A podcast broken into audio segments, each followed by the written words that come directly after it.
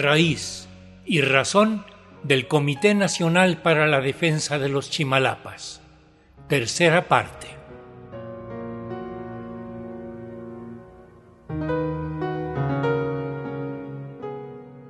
El Comité Nacional para la Defensa de los Chimalapas es apoyado por personalidades de todo tipo.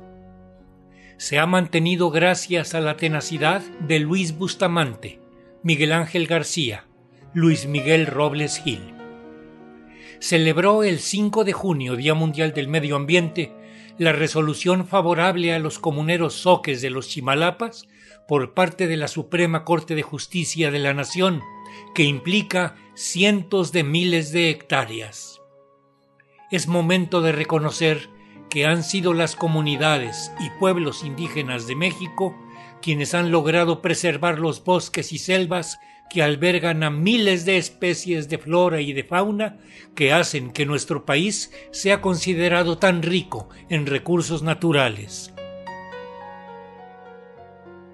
Hoy les brindamos para empezar el mensaje que por encontrarse un poco enfermo envió Rubén Albarrán de Café Tacuba a los presentes.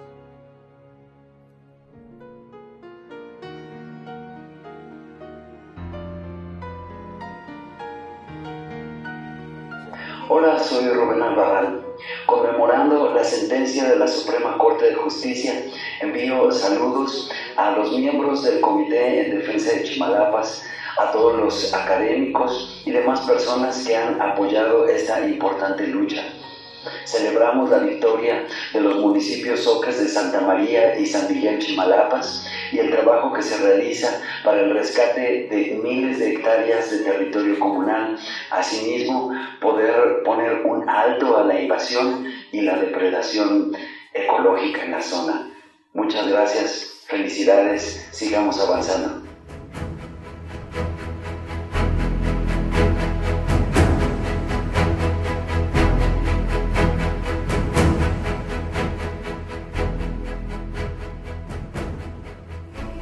En la celebración también participó el legendario Superbarrio Gómez, del movimiento urbano popular que surgió a raíz de los sismos de 1985 y que le dio un empujón sanísimo a la democratización de la Ciudad de México y por ende del país entero.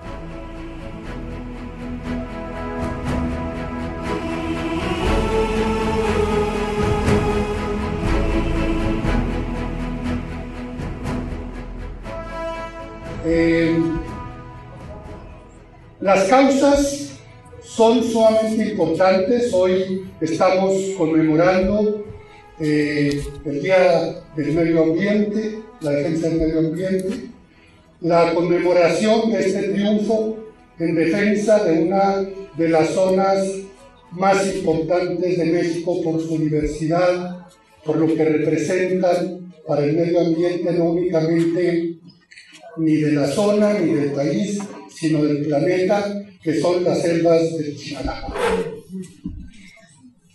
Yo quiero decir que felicidades por este triunfo y que genera también condiciones para la mayor defensa de esta zona hoy profundamente amenazada por lo que es todos los planes y todos los proyectos que supuestamente traerán progreso a todo lo que es el mismo de Tehuantepec, todo lo que significa el sureste de nuestro país y que obviamente tiene bajo amenaza a todo eh, eh, al, país, pero al mismo tiempo eh, se está dando las condiciones de un cambio geopolítico, incluso de la pérdida de integridad de la unidad del país generando también un México del norte y un México del sureste unido con Centroamérica, que eso lo podríamos pensar de Bolívar en términos positivos, pero cuando es un proyecto más bien que tiene los visos de ser del interés de Washington,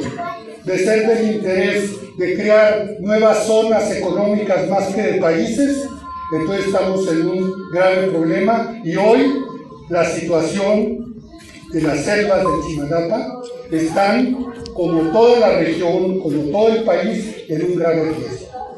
Frente a eso, son llamados urgentes al país a los mexicanos a pensar de que necesitamos de una unidad que no sea autoritaria, que no sea centralista, sino que reconozca la gran diversidad que existe en el país.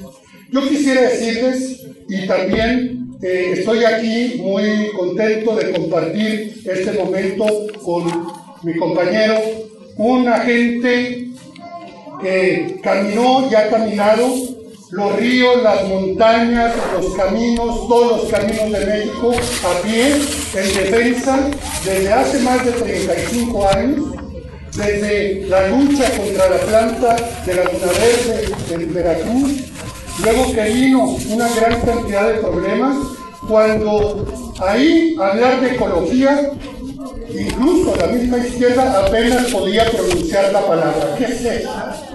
¿De ecología qué es eso? No, no existía. Había la lucha de clases, pero la lucha por el medio ambiente era qué es eso. Y entonces una cuestión visionaria, temática, muy importante que desarrolla nuestro compañero que hoy está aquí presente con más de 35 años de activismo, el ecologista universal, que yo quisiera pedir en homenaje un fuerte aplauso también, porque es parte de la causa de la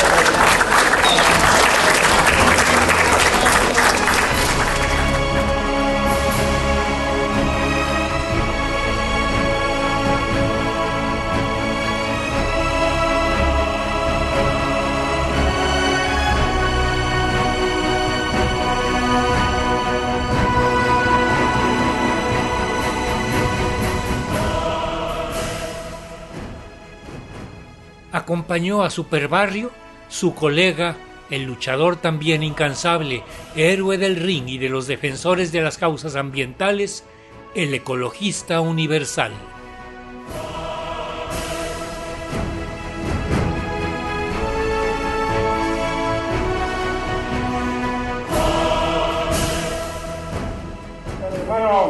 Muchas gracias por la presentación. También a los compañeros de Maderas del Pueblo del Sureste a todos aquí presentes. Soy de pocas palabras, creo que soy más de caminar que de palabras, pero bueno. Eh, doy gracias a todos esos compañeros que en su momento estuvimos aquí en la tierra y que muchos ya han ido. Muchos ya murieron, muchos ya eh, fueron los que me acompañaron en algunas marchas y pues no quiero mencionar nombres porque no quiero que no misiones pero de antemano a Miguel Ángel García, al compañero eh, Ignacio Pérez Calante, que también estuvo por ahí un tiempo. Bueno, un, reconocimiento a todos ellos, a Superbarrio, a Sandra de Barrios, que por ellos yo aquí llegué a la Ciudad de México a, a conocer un poquito más de su historia, de sus movimientos, de todo aquello que hizo diferente a esta ciudad y que hoy, a pesar del 4D, yo creo, la 4D, este, creo que tenemos que seguir caminando, tenemos que seguir luchando, tenemos que seguir uniendo esfuerzos y viendo realmente qué es lo conveniente para la ciudad. Porque para los gobiernos Cualquier ciudad es importante cuando tienen algo de poder, pero cuando ya no hay poder, cuando ya no hay organización, cuando ya no hay movilización, automáticamente como que es una ciudad dormida.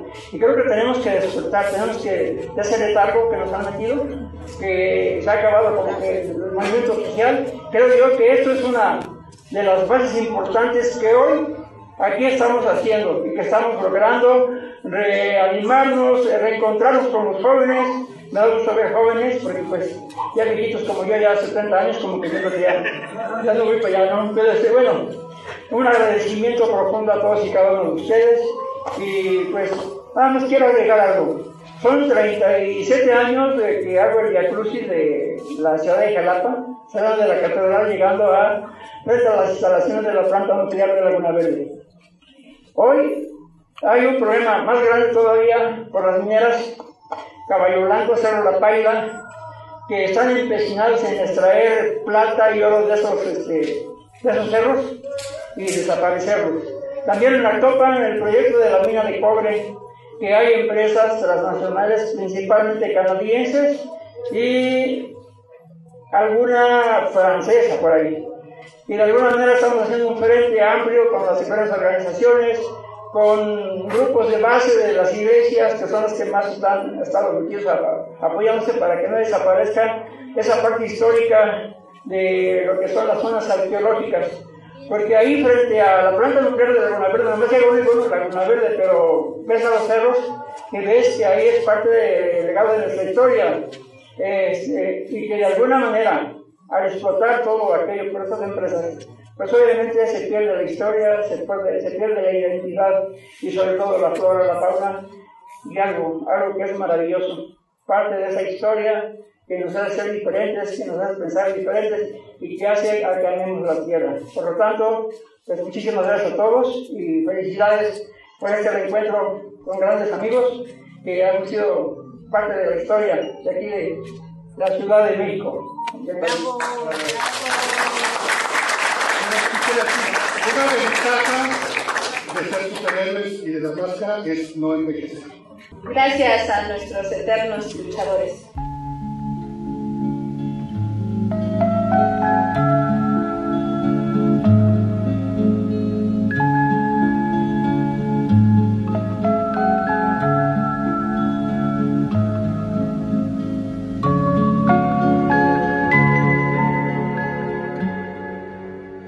Terminar esta emisión, les acompañamos con la palabra de Homero Aridgis, poeta. Miembro del grupo de los 100 que desde 1985 empezó a exigir que se pusiera atención a los altos índices de contaminación en el Valle de México, a quien le acaba de ser otorgado uno de los más preciados premios en materia ambiental, el Premio Internacional Pax Natura, por su labor ininterrumpida en defensa de la mariposa monarca, la ballena gris y la tortuga marina.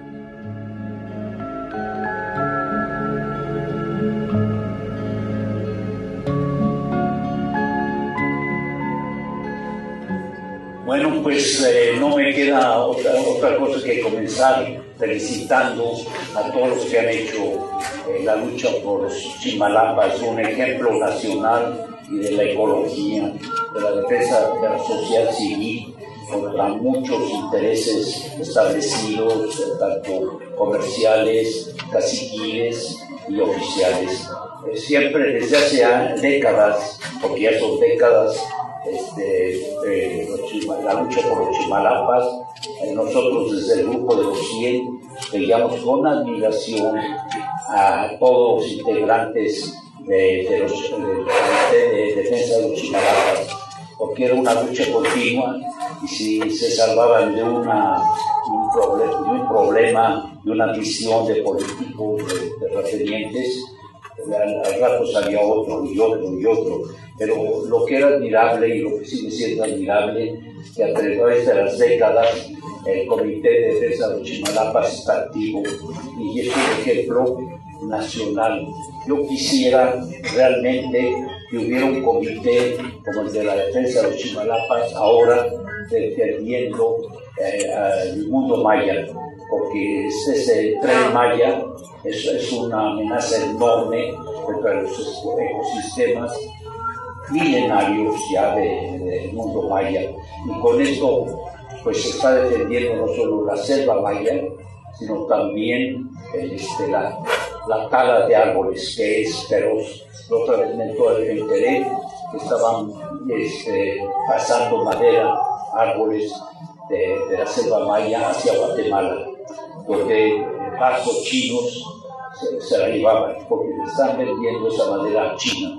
Entonces, este, este el comité de los Chimalampas sigue siendo un ejemplo social y de defensa ecológica muy admirable. Y pues yo, desde el los 100, siempre he estado atento y admirando a todos aquellos que lo componen. Me da gusto ver aquí a Luis Bustamante, porque es uno de los veteranos de muchas luchas. Cuando estábamos en la defensa de la ballena gris en San Ignacio, recién aparece junto a nosotros allá en la laguna Luis Bustamante. Así, de moto propio, este, viene a, presentar su, manifestar su solidaridad. Entonces yo creo que México hace mucha falta, y más en estos días, comités como el de Chimalapas, porque en todos lados se está deforestando la selva, los bosques. Yo soy de Michoacán y veo con, con este, enorme ansiedad, inquietud, cómo se ha metido el narco en Apatzingán, que era, es la tierra del aguacate, pero ahora que está de moda en el mundo el aguacate, también los grupos criminales están activos para apoderarse de estas zonas de tierra caliente de Michoacán muy activas en, una, en, una, agricultura tradicional. Desde que yo recuerdo, hay, eh, eh, esa zona ha sido muy agrícola.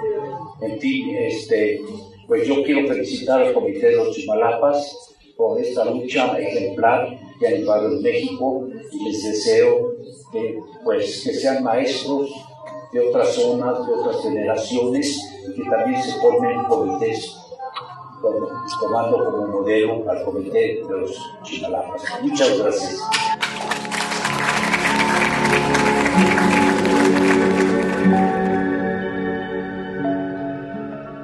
Hemos acompañado este programa con la música de Vangelis, quien apenas falleció el 17 de mayo.